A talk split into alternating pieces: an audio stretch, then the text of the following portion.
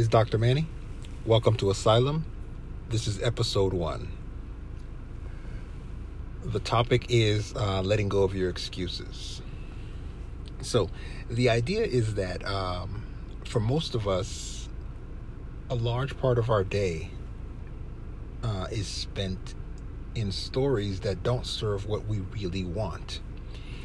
Instead, it's spent in various uh, living various stories that when you look back at the end of the day and you're retelling yourself instead of having a sense of gratitude and accomplishment for the day you'll have a bit of frustration and a feeling as if basically the universe slapped you around all day. That's because eh, instead of looking back at a day of successes you'll be looking back at a day of excuses. Now in order to learn to let go of these excuses, it's important to start noticing them as you're telling yourself them. Because what happens is really we walk around all day telling ourselves one of two types of stories about any event that comes up. We either tell ourselves a creator, producer, owner type of story, which is um, it's courageous, it's heroic, it takes risks, it uh, goes on adventures, uh, it unfolds new aspects of you, or it can be more of a victim story in which things came up, you were underprepared, you were overwhelmed, you were angry, you were defeated, you resigned, you conformed, and possibly even you rebelled. None of those is success, none of those is a win. Uh, the goal is to spend as much of your day as possible doing the things that at the end of the day will result in a sense of again satisfaction completion achievement and just the ability to uh, rest uh, in a fulfilled state. Possibly tired but with a feeling as if this day has moved you forward. Now in order to uh, begin to have more of those types of days you want to uh, have an understanding of what it is, what the steps are. And they're super, super simple steps. Most of us don't do them. Here's the thing we make excuses instead. so, the irony of the process of getting rid of excuses is that you have to recognize when you're making excuses about your excuses. Okay? So, the opposite of making excuses is setting clear goals, getting clear on what it is you want out of life, out of relationships, out of an investment of energy, an investment of time, an investment of attention. Um, getting clear on what you want and getting clear of on when you want it by. Um, now, once you've gotten clarity on what it is you want and when you want it by, you want to know why you want it. Okay? Now, uh, I'll give you a simple example. If I'm sitting on the couch in the living room watching TV and I get thirsty, then I'll be like, well, I want to go get a drink of water or juice, whichever. You know, I mean, the water is healthier, but I'm not judging. Uh, so, at that point you decide what do I want? I want to not be thirsty anymore. I want to be in a state of not thirst. Uh, you know, satisfied, relaxed state. Um, so the second question becomes, well, when do I want it? And depending, uh, you know, usually then you do a self check. How thirsty am I? How much longer do I want to hold out? Is there something of higher priority? You know, um, is this show that I'm watching right now uh, super interesting where I want to hold out a bit? Um, you know, is this couch super comfortable where I want to spend a couple more minutes and I'm not that thirsty yet, so I'm going to let it build up? Now, when those questions start to come up as you get clarity on what it is that you want, the next step is to get clear on where you are now relative to that. Okay? Now, where you are now, I'm not just talking geographically. It's in this. I'm not talking about oh, I'm sitting on the couch and I'm thirsty. Okay? It works in that example, but often you want to go deeper. You want to start thinking about things like uh, in the in the thirst example, you want to start thinking, okay, uh, I'm sitting on this couch. I'm this far from the fridge. I uh, know that there's this in the fridge. This the current state of affairs. I know that that lets me know when I make the walk to the fridge. These are my choices, uh, and then you start thinking about um, which of those choices is more appealing. You know, um, you you literally have to start um, thinking about yourself in the satisfied state, and we do this a lot with things that we've done frequently uh, because we believe we can do them. I believe I can get up out of the chair. I believe I can walk across the room. I believe I can open the fridge door. I believe I can look around in the fridge and see if the thing that I imagined is there. I believe that I can tolerate the disappointment if it turns out that someone beat me to it and drank up all the good stuff that I wanted in the fridge. I believe that I can come up with another plan of action. Now, these are all beliefs. These are the things that are in my mind. Now, beyond that, there are a set of other mindset elements like what do I want? What are my values? Okay? What do I value? Now, this takes me to thinking back about the fridge again. And as I'm imagining what's in it, I might be like, okay, I prefer water now. In this moment, in this moment, I value water. As opposed to going to the fridge and, uh, you know, while I'm there grabbing a handful of whatever I happen to run into before the water. Uh, another aspect is uh, what do I? What are my principles in terms of obtaining that goal? In terms of getting what I want? Because one of the key traps is often we can be expedient, but at the expense of our moral compass. Yeah, I can decide on the couch that I don't feel like getting up, and I want to uh, interrupt one of my kids from whatever it is they're doing, like parents used to do back in the day, you know, call you in the room to get the remote to change the channel on the TV. So I can decide that uh, I can antagonize my son down the hall and be like, hey, MJ, uh, you know, without much consideration of what he's doing, just with a bit of sense of entitlement, and say, hey, can you uh, get me some water? And that will interrupt his game, although he's not thirsty. and then he'll come up and he'll get me the water, and the water will show up there. That's one set of principles, depending on the degree to which I want to uh, impose my needs or my desires on someone else and their process of goal fulfillment. Um, other principles might include uh, whether, in the midst of being thirsty, I think to myself also, well, this week I decided that I was going to uh, cut back my sugar intake. So it's not going to be juice this trip.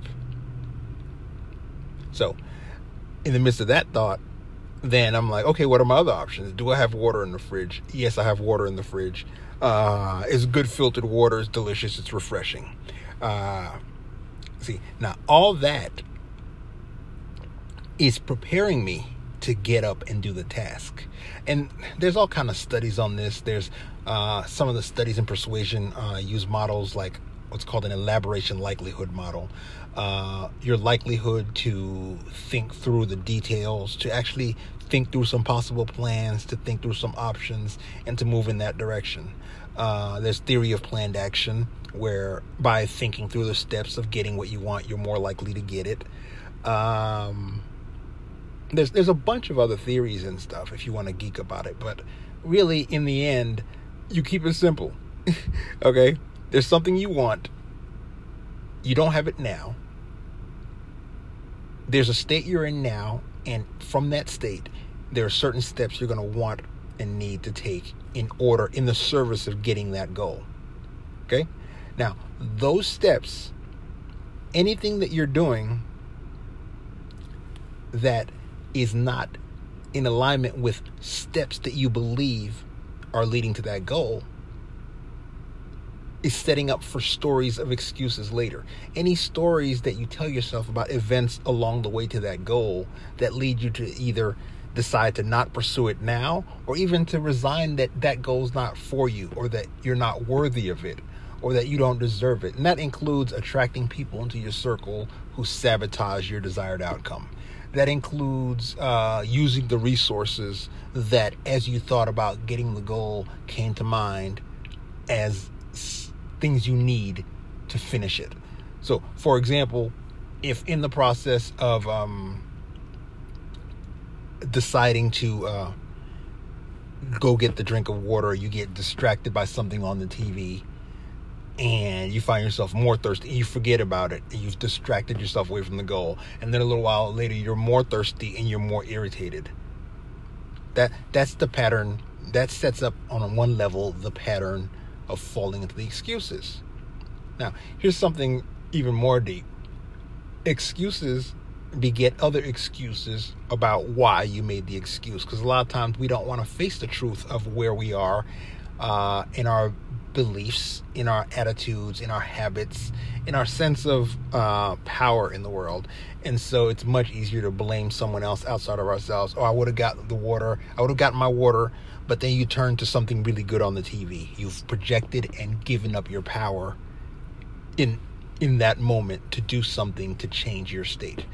Um, if you choose to do something else, that uh, if you get into an argument with someone on your way to the fridge, and it results in you not getting your water. That's, you know, later on, that's a story that we'll read as an excuse. If you get to the fridge and you find that someone beat you to your water and instead of moving to the next set of solutions to get the water, which was what you really wanted, instead you get caught up in uh, blaming them and just getting angry uh, disproportionately disproportionately, yeah, that's the word. You get angry disproportionately to um, the level of the problem. You know, you get mad at them. You think about the fact that they do this all the time. You're sick and tired of it happening. Uh, you pull back. You don't even know why you chose this roommate, or uh, if it's a spouse, you you start pulling up stories of the things they've done all week that have upset you all those are excuses stacking on top of excuses, moving you away from what you want. They introduce drama, they introduce stories that disempower you, and they introduce, uh, in the long run, a sense of decreased ambition, decreased desire for uh, pursuing the things that you want. Okay? Um, there are tons of other examples, but the point remains that if you choose to fall into the stories of the excuses, if you choose to believe them, they're endless loops. One will lead to another, will support another, will connect to another, will result in an emotion that reminds you of something else, and then you can fall into that, and that could be an excuse. But the bottom line is anytime you catch yourself making an excuse, anytime you catch yourself not on the path to what it is that you decided you were going to do in this moment, you want to evaluate that and see if it's a valid reason. Uh, often it's uh, something life and death, and not really often. Occasionally, I, I, I misspoke there. Absolutely, occasionally it'll be something uh, life and death related where you need to handle that first before you get that drink of water. You know, if the house is on fire and you're thirsty, I would say get out of the house first, and you could probably get some water later when you're not rotisseried. Um, what happens though is often we use that level of amplification, that level of distortion to something minor. And we end up, instead of getting what we want, which is something really simple, which involves some simple steps, getting clear on what you want, getting clear on where you are relative to what you want, and letting your unconscious mind come up with a few options and choosing one and trying it and seeing if it works. Or if it's something you've done before, deciding you want it deciding where you are now, and checking your memory to see what has served you well in the past in the interest of getting there, or what has almost gotten you there in the past that you believe would be the, the uh, strategy to use this time on your path to um, getting it done. Now, um, yeah, I think that covers all of it.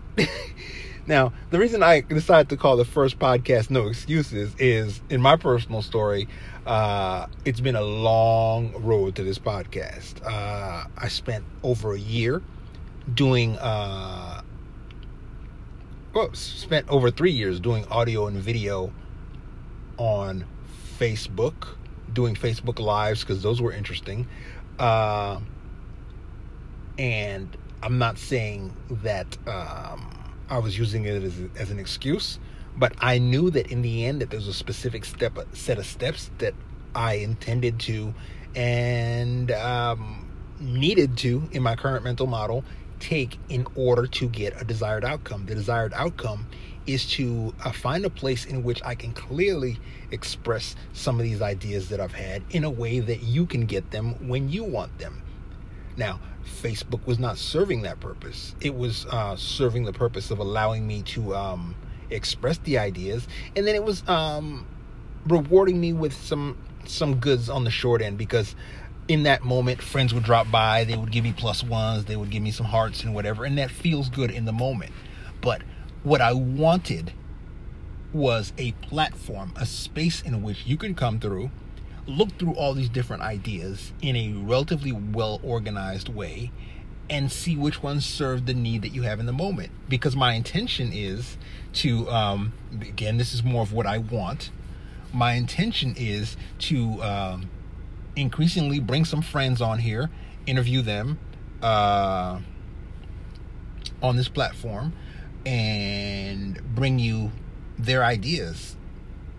You know, specifically, the favorite ideas of mine, what I enjoy the most is people who've done awesome stuff, them telling me how they managed to pull it off. Um, the irony of make, me making excuses in the process of reaching that goal, right? Um, so the reason I again the reason I decided to call this first episode "No Excuses" is that I decided to jump in. Uh, I asked one of, my, one of, my, mentors for the fastest path to creating this podcast. Uh, this episode is recorded on a tool called Anchor, which my uh, one of my mentors, Sean Miller, uh, was kind enough to suggest, and I decided to jump on. Now, there's certain things that need to be done to increase, the, uh, improve the quality of your experience. Uh, there's better microphones getting ordered. Uh, from time to time, I might drop by the studio and record some, you know, in a space where the sound is fantastic. But by and large, what's going to happen is I'm going to hop on with a friend who I know has done something awesome, ask them a ton of questions while recording it, and then push it to this podcast so y'all can hear what's going on in the trenches of people who are doing awesome stuff. Um, sometimes I might just go into a back room, a noisy back room uh, at an event and snatch someone away for five to ten minutes and ask them a few questions. Sound quality is gonna be mad on that, but you're gonna get the information. Uh, so expect the quality of these to continue to improve in terms of excuse me, quality of content, uh, quality of sound, um, quality of ideas. Um, all these things will lead to more value, but my focus, my desire is to bring you guys the best information that I can come across, that I believe in, that works for me, that has worked for someone else to get what it is that you want. And the first step to getting what you want is plowing through those excuses, realizing their excuses, making a decision that what you want is worth it, that you truly want it, that you believe you can have it. If you don't believe you can have it, figuring out what excuses and stories are keeping you from believing you can have it.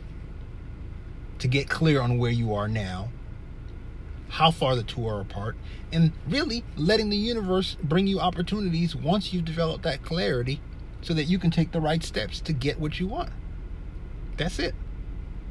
So, thank you for joining me in Asylum if you're enjoying these episodes, uh, share them with your friends. Uh, send me emails. Uh, right now, the email I'm using as I'm setting up the asylumawaits.com domain, uh, which is not up yet, so don't go yet. Yet. uh, oh, thing is, if you're listening to this episode later, it might be up by then. I'm expecting to get it up in the next few weeks, but the first goal is to get these ideas, this core set of ideas in here so you can access them. If you have questions about ideas or you want to uh, dig deeper into some of them uh, or make some suggestions for ideas or suggestions for people who you'd love to hear from, then send me a message, email at Mani, spelled M A N I, dot Saint Victor, spelled as S A I N T V I C T O R, at gmail.com. That email will serve you great uh, until I set up the Asylum Awaits email. All right. Thanks for joining me in Asylum. It's Dr. Mani. I'm out.